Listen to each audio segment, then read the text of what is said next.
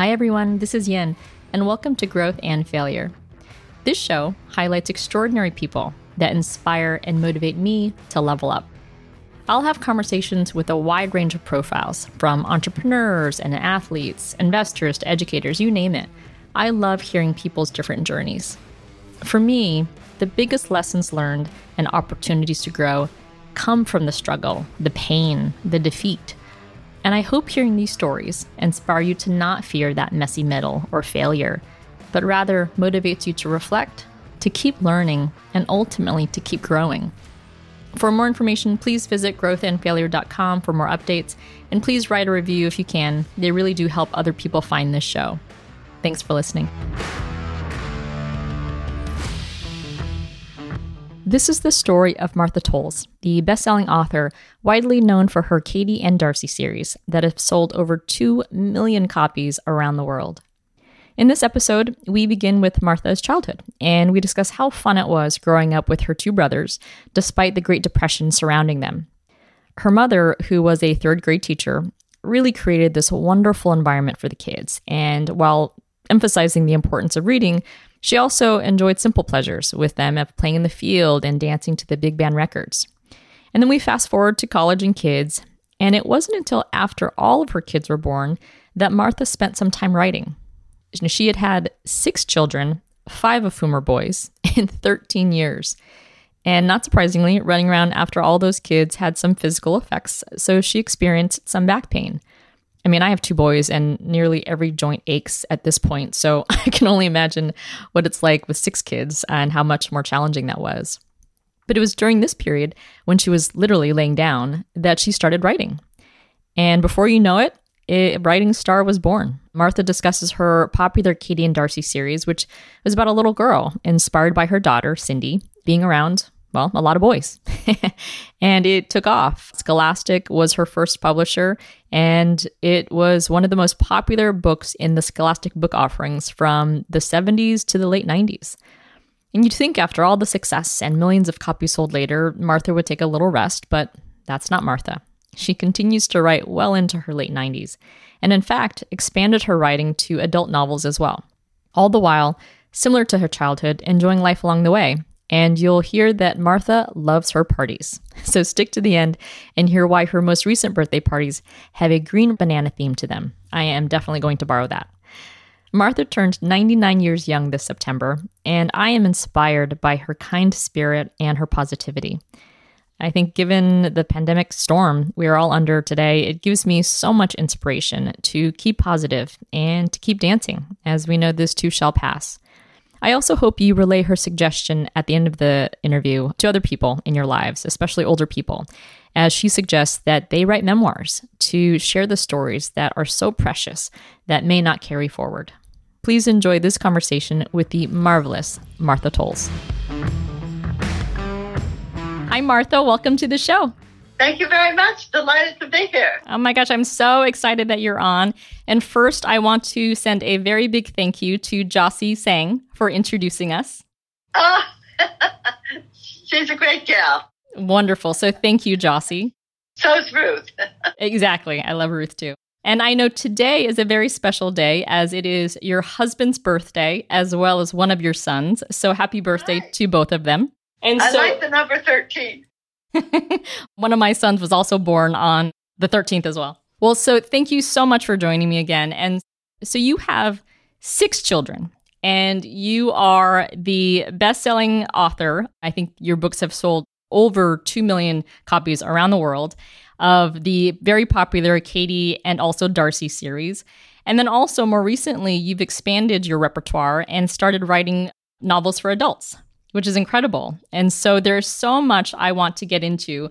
But before we get into your success as a writer, your motherhood with six children, five of which are boys, I would love to have you rewind your highlight reel and start at the very beginning of where you grew up and what your childhood was like. Our childhood took place during the Great Depression. And so there was very little around by way of organized activity for children. And my mother was a teacher, and my parents were divorced, so our father was not with us. And so my grandmother also lived with us. But we also had uncles and aunts nearby. So we had a really nice family life anyway.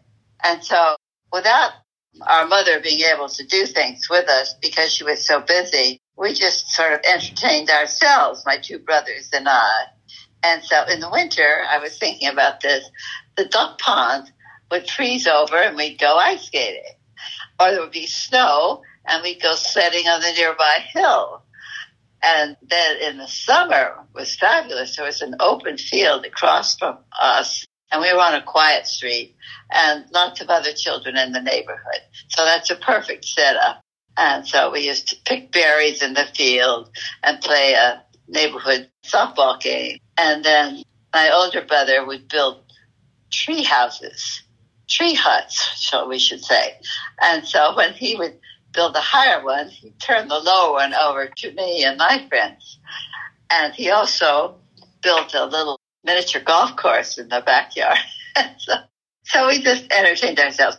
But most of all, I was a very avid reader. I just loved to read. I read all the time. And I read so many books in the children's room at the library that the librarian gave me a part-time job there when I was only 14 in the summer. So that was very exciting. So anyway, and then as I grew older, we teenagers entertained ourselves by dancing to the big band records. And we mostly just danced in each other's living rooms or at the high school. So it was a pretty good childhood. I should have explained to you that my mother had been a third grade teacher. Later, set up a reading clinic. And so really all my life I heard about the importance of reading. Well, it's fascinating that you mention it's a fun childhood, but it's during the Great Depression. So that's quite optimistic and such a positive environment that your family and your mom created. Yeah. So that's wonderful to hear. I mean, we knew bad things were going on out there, but we managed to have our own happy time. And so you'd think that from that, you went to university and you became a writer right away, but that wasn't the case. And so, if you could talk about really what prompted you to become a writer. When I got to school, I found out that I liked writing. Whenever there was a little newspaper of any sort, there was a newspaper in the fifth grade, and I contributed to that a little bit in the high school paper. And then I was very active on the Smith College newspaper. But I think I had my aunt in mind all the time, who was a successful journalist and so I stuck to just that kind of writing only. And so unfortunately, I think looking back, it would have been good if I'd been more open to trying other kinds of writing. And there might be a little lesson there for people in general to try things, whether it's writing or other things. You sometimes don't know that you're going to like it or be good at it. And so it's good to try things. When I was a newspaper reporter for a year after college, which I loved, it was a very interesting job. But we had a neighbor who was a very successful short story writer, and he offered to my mother to help me learn how to do that. And oh, the ignorance of youth or whatever. I said, oh no, I don't do that. That's not what I do. So it was just a shame I didn't try it. But anyway, I didn't. And so then years went by and we were married and I had this big family. And then I've written an essay about this. It's called Lying Down on the Job. It's in a magazine called Skirt. And so I had these back problems. And so the best thing for it seemed to be just to lie in bed until it got better. So here I am with this house full of children. And so I hired not one, but two helpers and stayed in bed for about a month. Well, during that time, I got awfully bored. There was one TV at that point. It was downstairs with the children. And so one day I said to myself, oh, why don't I write a children's story? Because I had read hundreds of books by that time for children. so I wrote it and I found out I absolutely loved making things up. I loved it. Have that experience, and you find out you love something, whatever it is, crocheting or cooking or whatever. And so I was so excited about it. When my husband came home, I showed it to him. I've always felt that he gave me a good answer. He said, Well, parts of it are good. So that was just a great answer. so as soon as I got well, I signed up for a writing class at Pasadena City College. So, this moment, you're in your 40s, you have six children, and at that point, how old were the children? Well, let's see. Well, the first one was born in 46. I had six children in 13 years. So then you sign up for this writing class. And what kind of class was it? Was it introductory writing? Was it children's novel focus? Oh, it was a wonderful class. The teacher was kind of an older lady. She looked like just a sedate, conventional housewife. That's what she looked like. But she had a brain like a machine. she was smart and she knew how to motivate us, which was quite a trick. And so she made us feel that it was important that we keep coming to that class, you see. And so actually, many, many books came out of her classes. I was not the only one. I went to it for a number of years. Let's see. oh, there were a lot of ladies in it. Not we didn't all write for children, but mostly we did. You had mentioned that you were in that course for several years. During that time, had you already published one of those books? Uh, well, while I was in the course, I began to sell, and I sold a few short stories first, and then my first book. The first story was to a little church magazine I found in the dentist's office, and it looked like a nice little magazine, so I sent them a story. Like six months later, comes this letter saying they're buying my story with this little tiny check. so I was absolutely ecstatic. I was so thrilled. Oh, I'm sure. And at that moment, were you doing it at the time? And you mentioned that you were sending people letters and sharing your stories. Was it with the intention to sell or to share, or both? Well, the title of the writing class was Writing for Publication. And that was our goal. And that was my goal. I didn't just want to write for myself. I wanted to share my writing. So then I worked on, let's see, I sold another story. The next one was to Jack and Jill. When this happened, I felt really and truly I was going to maybe be able to do some more of this. But it was just another story. But still, Jack and Jill's a big, widely published magazine. And I had a Halloween story in it.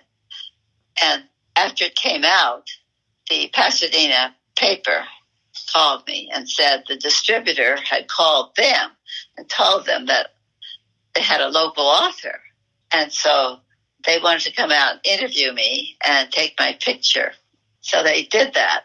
And they came out, and here I am in the paper with the children around me. We're all holding up the magazine and so forth. And the headline is something like Mother of Six Cell Story. so I think that probably gave me real self confidence that I might be able to do more. It was quite a big moment for me to have that happen. So then I told another story after that, which was another nice big sale to highlights for children. And then the writing teacher suggested I try a book. A mother of six, time is everything. So, well, I have to admit I did have help. My husband claims he said, he used to tell people, well, I told Martha she could have a day's help for each child she had. Well, of course, she had six. so I did have this wonderful gal named Carrie who helped me, and she did all of the housework. So, as someone said, you still have to take care of the children, but you do it in a cleaner, neater surroundings. and that. she did some cooking. And so she wasn't live in, but she would stay a night or two now and then. So it was wonderful that I did have that help. And then when I started to write my first book, I foolishly chose the summer. I, I don't really know why, but I paid my oldest son for one hour of good babysitting. I paid him really well, so he did a good job. And at that point, I think the children, let me see, I did this in the early 60s. He's born, he's in his early teens, I guess, or mid teens. And so, and the youngest was probably two or three or something. And so I would run up to my room during that hour and write as fast as I can. Now, one of the advantages of being a writer, if you're something like a housewife and a mother, is your brain is free much of the time to think about what you'll write. I'm sure with other kinds, some other kinds of work, you wouldn't be that free mentally. Physically, I was there watching and tearing all that. So then, after the hour was up, in the late afternoon, I invited all my children and all their friends in the neighborhood to come in and listen to what I'd written. It was a perfect setup for learning how to write for children. And children are very forthright. They just tell you what they think. And so if they liked it, my children would say, Oh, mom, that's good. Go upstairs and write some more. But one day I was reading a chapter and one of the neighborhood boys just in the middle of it just stood up and walked out. So I thought, okay, I'll revise that chapter. and I had some twin girls read the whole book when it was finished. And they said, well, they liked it, but it had taken them a while to get into it. So then I just threw away the first few chapters and really got into the story, you see. That's incredible. So you use your children and their friends as an editing tool. yeah, they were very, very helpful to me. Not only editing, but I really got ideas from them. I like my daughter with five brothers. So my first book was actually called Too Many Boys, and it came out first in hardcover with Thomas Nelson. It did very well. The, oh, the local librarian really liked it. That was so nice of her. When you started writing children's novels, was there an age or a demographic that you had in mind to read your books? I think for some reason I headed for that, what they call middle grade. For 8 to 12 year olds. I did try some picture books, but it didn't appeal to me particularly. And I never did sell any picture books. And my daughter was about that age. Might have had something to do with it. I don't know. But that was the age I seemed to like. And I hit it for that. And so that first book sold. And then after about five years, they wrote to me and said that it was going out of print. The librarian was very disappointed. And she wrote to them and urged them to keep it in print longer. So she was my good supporter. So I sent the book to Scholastic. Well, an entire year went by. I virtually forgot about the whole thing. I went to the mailbox one day, and here's this letter from Scholastic saying they would like to buy my book. I don't know if you had Scholastic book clubs in your youth, but they wanted to put it in their book clubs. But they explained they wanted to change the title because they wanted it to be clear that it was a book about a girl. So then it got changed to be Katie and those boys. It was their title, but I liked it. They asked me if I liked it, and I said yes. And of course, it was about my daughter's life, really. I mean, not specifically, but she was always wishing to find some girls to spend time with because we had all these boys around and then boys in the neighborhood. So at one point, she got acquainted with a family on the next street over. They had four daughters. And I used to have to carry her out of there crying at six o'clock at night because she had to go home. what is your daughter's name? Cindy. And so, of course, I said to her one time, This book is about you, Cindy. And she said, Oh, no, Mom, it's about you. What does she mean by that? Well, I guess she felt the girl in the book didn't sound like her. She thought sounded like me. when I sold that book, I was sitting at the dinner table one night, feeling very happy about it, everything, and talking about it. And my daughter said, "But you know, Mom, you're not really an author. You're just a mother who wrote a book." what did she think when you crossed 1 million in books sold and then 2 million in books sold? Did she change that to say, you're an author now? I don't know. I didn't really ask her. She didn't say. I guess she did. you had asked me if I remembered the Scholastic book series, and that's a fond memory when I had when I was younger, which It was always the book fair time, and you get this beautiful, very thin sheet of paper book that had all the list of books that you can order. And I remember it still to this day. It was the most exciting week of the school year because you could get all these new books that wasn't in your elementary or middle school library. So it was a very special publication. I was utterly thrilled to be in it, and I got lots and lots of fan letters, which were very nice, very attractive fan letters. And they, of course, encouraged me greatly to keep going. So, anyway, after I sold that one, then I wrote another about Katie called Katie for President.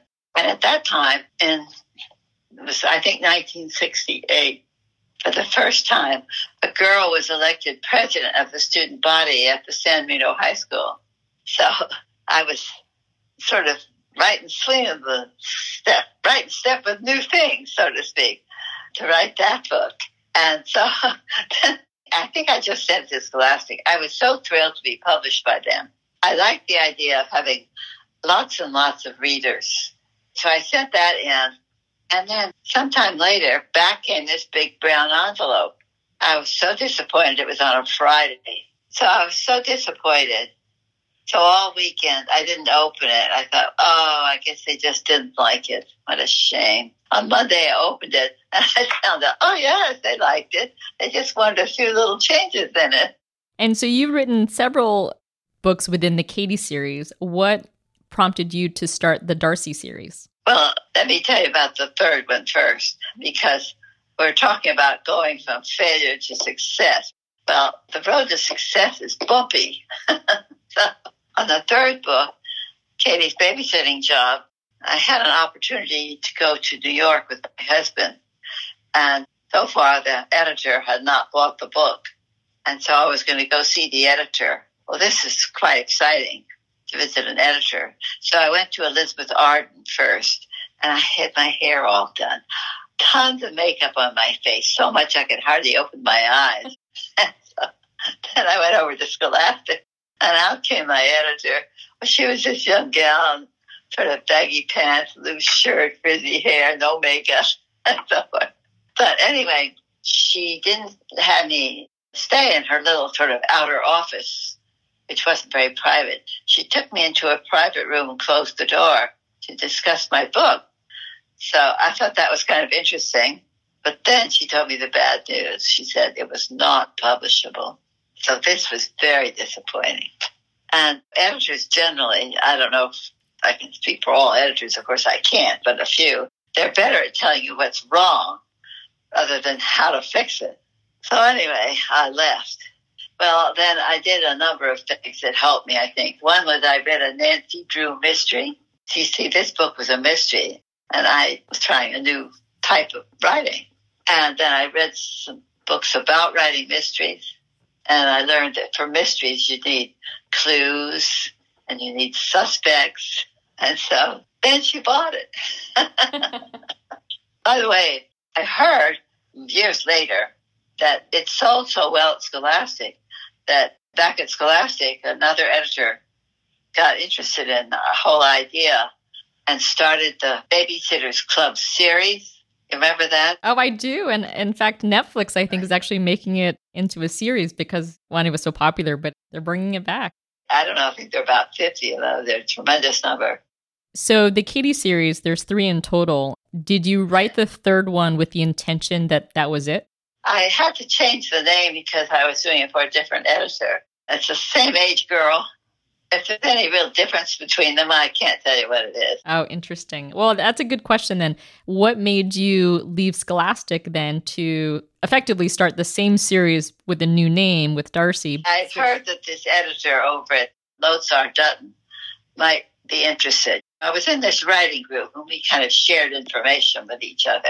And so I'd written this book called Who's Reading Darci's Diary. And so she took it to my great thrill and surprise. And when she took it, she called me up and asked me if I'd like to do more.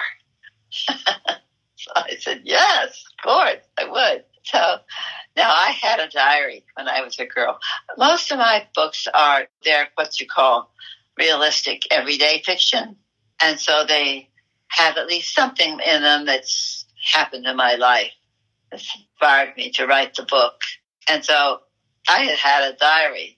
And one time uh, some boys came to my house and they found the diary and they read it, which was very embarrassing. So that's what led to this whole book, you see. And so I was thinking about this the other day. It's the only book of mine that's been translated into French. That's incredible. I don't know why. They all had sold well, but the first, the three Katies and the first Darci, I think probably had the biggest sales. But of course, they came along sooner. And how many Darci novels are there? Four. And so I did Darci in the Dance Contest. And that one, her brother has a large snake who gets loose in the house and they can't find him. And He finally turns up in the toilet. Well, this actually happened to one of my son's snakes, you see. so again, I was far away from life. And then I had Darci and Cabin 13.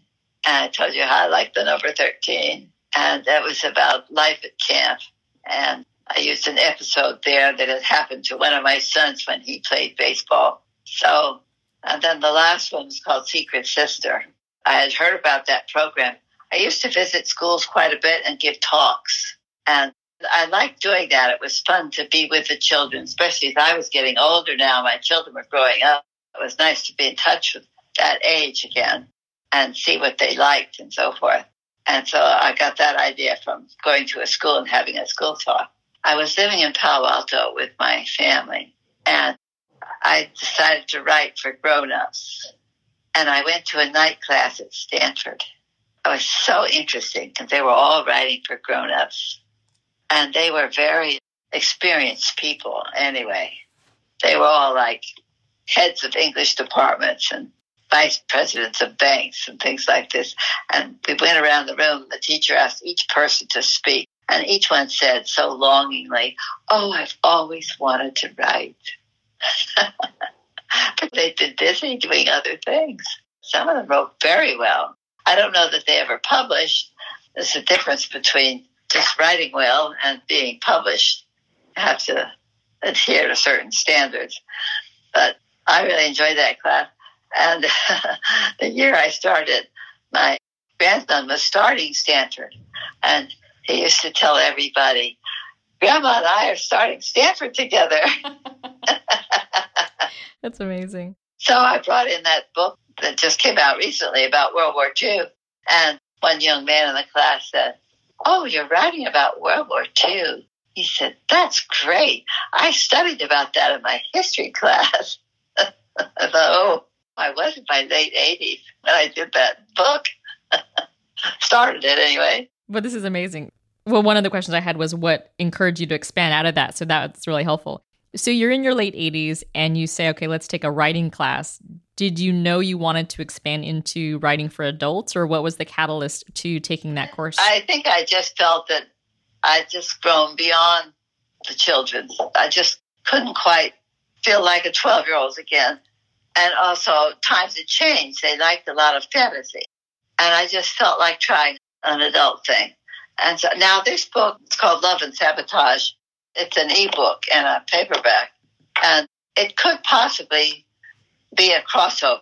It might possibly be young adult and adult. It's interesting when you get something published, you get all kinds of opinions. And one reviewer said she didn't think it was sophisticated enough for today's adult market and that it had no sex, bad language, or violence in it. And then another critic said, well, she liked it because it didn't have any sex, bad language, or violence in it. So, anyway, I had a lot of fun writing it. It helped me because about the time I was working on it, my husband passed away. We've been married for 63 wonderful, happy years. So it was really hard to lose him. But writing about that time, and he's the Marine fighter pilot in the book, it was just a good thing to do. It was very nice, very helpful. How beautiful. To do that. Now, I wrote that and worked on it off and on for about 10 years. And I began in the last few years to be aware of what was going on in the world. And there was a lot of talk about gals having trouble in the workplace with dealing with bosses. And I talked to a friend up there who told me her experiences dealing with bosses and expected her to come to his bedroom. That's what he expected. And she wouldn't do it. And so he wouldn't promote her. So I began to stress more that that was one of my character's problems was dealing with this boss who was just too friendly. I didn't experience that myself in my own career. I worked for such a short time and in both places on the newspaper. And then I worked briefly for Publishers Weekly. My bosses were women in the first place. I didn't have any trouble like that. And I didn't really think of that as a plot problem until the last few years. So that may have helped make it more saleable. So then, anyway, it did sell. And I was very pleased I could do the research for it. I used various methods. I had a little recording at one point of radio announcers and what they advertised for sale during that time. What was coming up was, oh, the new refrigerators. Oh, that was going to be so exciting. No more ice chest, that kind of thing.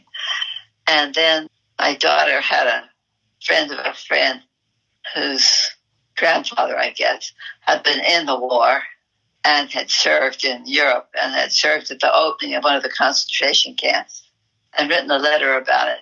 And they let me borrow that letter, which I used in the book.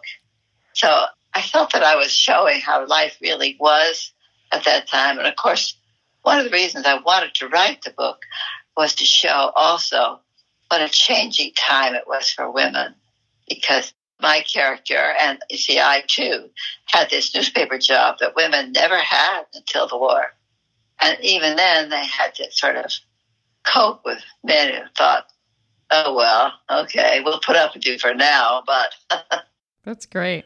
You had mentioned in the Katie series from the first and the second book, which had great feedback, to the third book, where the publisher said this is unpublishable. And all along the way, all the short stories you've written, all the continued books in the Darci series, what I think is remarkable about many industries, especially writing or comedy or magic, the fast feedback loop. So when you write something, you send it to your publisher, and they will tell you with their opinion, I don't like it, this is not going to sell. What did you do with negative feedback? Would you push back gently to say, this is, as an author, how I feel the book should be? Or how did you receive feedback? I generally felt they were right. I mean, that was my greatest difficulty, the one with the babysitting job. I had a little trouble with Darci and Cabin 13. And actually, I don't remember the details, but in discussing that with my same editor at Scholastic, I felt she helped me put it together. So you have six children, and I won't ask you your favorite, but you have a lot of publications and novels. Do you have a favorite, one or two? And if so, why? They're like my children. I don't really have favorites. My first book, Katie and Those Boys, I sort of thought it was my husband's favorite, but maybe just because it, the story, the plot appealed to him more. Now, I was especially pleased that the Katie books could have a new life as ebooks. They're almost 50 years old. And so it was nice to have this other publisher bring them out as ebooks and give them new covers and so forth. So that's really, know about favor, but it's really fun to have that happen. That is very. And then, of course, I was really quite pleased that I could write at what you might call the adult level, and I could write the story about World War II and have it published also. That's really pleased me very much. But I feel as though everything I sold, I did the best I could, and so it's hard to say that I liked one more than the other. Got it. No, it's good to know that similar to being a parent, you really don't have a favorite yeah. and you love them all equally. Who or what inspires you? I think perhaps I described to you how I just fell into it more or less. But in some ways, my mother, with all that emphasis on reading and knowing how important it was, probably in the back of my mind, that had something to do with the whole thing. And then, as I say, my husband was very helpful once I started it. I mean, he didn't say beforehand, why don't you try writing? But once I did it, he was really very helpful. That's wonderful. What are you most proud of? I think I'm most proud of raising children. raising the next generation is pretty important. That's great. And I read in a interview that you did last year, I read that you were planning your 100th birthday party a couple years ahead of time. Can you talk about that a little bit? We've already reserved the big room and kind of worrying about putting together the guest list. I've invited so many people already. But I had a 95th birthday party. We also had the big room and a lot of people. And one of my good friends who introduced me or made a little talk was a gal named Janie Olson. And she said, Oh, when I first planned the other party, it was like two years before I was 95. She said, You're like people who buy green bananas and expect to be around when they're ripe. And so that was the theme of the party. So all the flowers on the tables also had green bananas in them. And she wore a green banana dress. And so she's saving the dress. And we're going to do that again. I love that so much. It is hopeful, positive, optimistic. I'm going to steal the green banana analogy. I love that. You may take it by all means. And so, when is your 100th birthday? It's September 7th, 2021. So, you have 13 months before your 100th birthday. Is there anything you'd like to accomplish before then? Well, I have at least one maybe more essays I'd like to sell. And the one that I'm working on right now is called Dance the Dark Away. And it's about, as I described to you already, how we danced during the Depression. And then to have our teens, we had a fun teen life in spite of all the bad things going on. And so that's part of the essay. So I'm hoping to sell that. Selling essays is really tricky because it has to suit the market that you're aiming it for. And so some of those that I described to you, I sold to a magazine called The Good Old Days because they want only things written in the past. So that was perfect for me because I tend to write about those old days. So we'll see. And perhaps I'll write some more essays. And then I have another book I have not yet sold, but I'm hoping to go over and sell it. And it's called Man with Snap on Legs. Anyway, I was thinking of it as an adult book, but I think maybe I would try it as a young adult book. So you are 98 years young, and I'm sure you have many stories that you didn't include in your novels and essays through the years. Can you share with our listeners one or two most impactful growth moments of yours, whether it includes struggle or failure, but one of your biggest learning lessons and growth moments? That lesson, when I went to the Scholastic and she said the book was not publishable, that was a real important time and I think I learned quite a bit from that. And I learned that when you change the type of writing you're doing, then you have to learn how to do that type. And I hadn't quite got that through my head until that happened to me. But otherwise, I don't think of anything in particular. I loved all the good things that happened. I usually had a party for most of my books. The librarian gave me a couple. And then friends would give me parties for those books. And I had a friend, a very distinguished friend who wrote many books called Eve Bunting. She wrote many, many picture books, especially. And so she wrote one called something, Party in the Hen House or something like that. And so the hen lays an egg and the hen invites all the other animals to come to the party, the cow and the pig and everything. And so she dedicated the book to me and the dedication is to Martha Jean, who loves parties. Amazing. Outside of writing, is there another growth moment that you can share? Well, let's see. It was pretty exciting when I had my first child. I thought that was really exciting. I thought he was the most wonderful little kid that was ever born, of course. we all do. But I also thought, oh, maybe I can do this again. So you might call that a growth moment. what helps you get better at writing? Is it the people, the feedback, yeah. the courses? I think the classes. And then after the classes ended, we formed this writing group. And it's very helpful to me. And I think we've all agreed that we would never have written as much if we hadn't had these groups to come to. For one thing, it motivates you just to get something ready. And then because we've been published authors know what we're talking about. Our criticism is usually helpful. It may not be always praising, but it's usually helpful. And we're all eager to our attitude is that of how can I make it better? So I think that's been very, very good, very useful to my career. Very useful. You had mentioned earlier on in your writing career that it took six months before you got that first letter in the mail to say, We'd like to buy your story. Did you have a time frame for yourself to say, okay, if no one likes my writing, I'm going to stop in a year, two years? I certainly didn't write another word, as I recall, after I sent that off. But I was terribly busy. And so I'm not sure I did any writing. I can't answer that. Certainly not much. Has any of your essays or novels sold more than you thought? And then conversely, has any of the stuff that you've really loved not sold? And why do you think that is? Uh, never in my life did I think I'd have such big sales. Oh, amazed. of the ones that you sold, though, are there some that you're surprised have done remarkably well? Yeah, well, yes, it's been interesting to see which ones, but of course, some of it's a matter of timing. I mean, at Scholastic, I was selling in Scholastic from the mid 70s to the late 90s. Well, the ones that got offered first were repeated. They put new covers on them. They repeated them in the 80s. So whether they were better than the others or just got offered sooner. It's hard to say, but I suspect that they might have been more popular, although the first Darci was very popular also. But Marrying Off Mom did well too. But I had three stories taken from the LA Times kids page by Pearson. And I thought this was quite interesting. And they were put into little paperbacks and sold to schools. Okay, one was about the gold rush. Well, children in the fourth grade have to study the gold rush for one thing. So that had a good sale.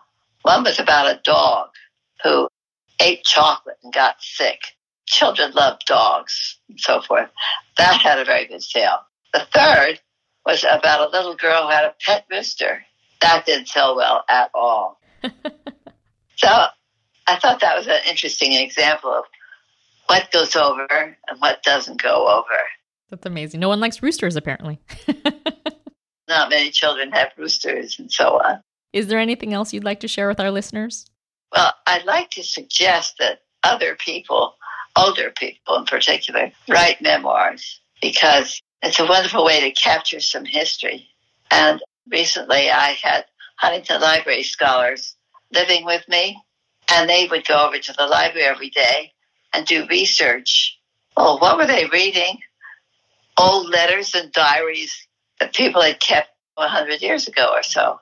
So now we don't write those letters the way people used to. So I think it'd be a very good idea for people to keep some memoirs. Well, I hope some of our listeners either tell their loved ones, tell their elders, but I love that idea and I hope that's the case. Martha, thank you so much for joining me. It's been a wonderful conversation.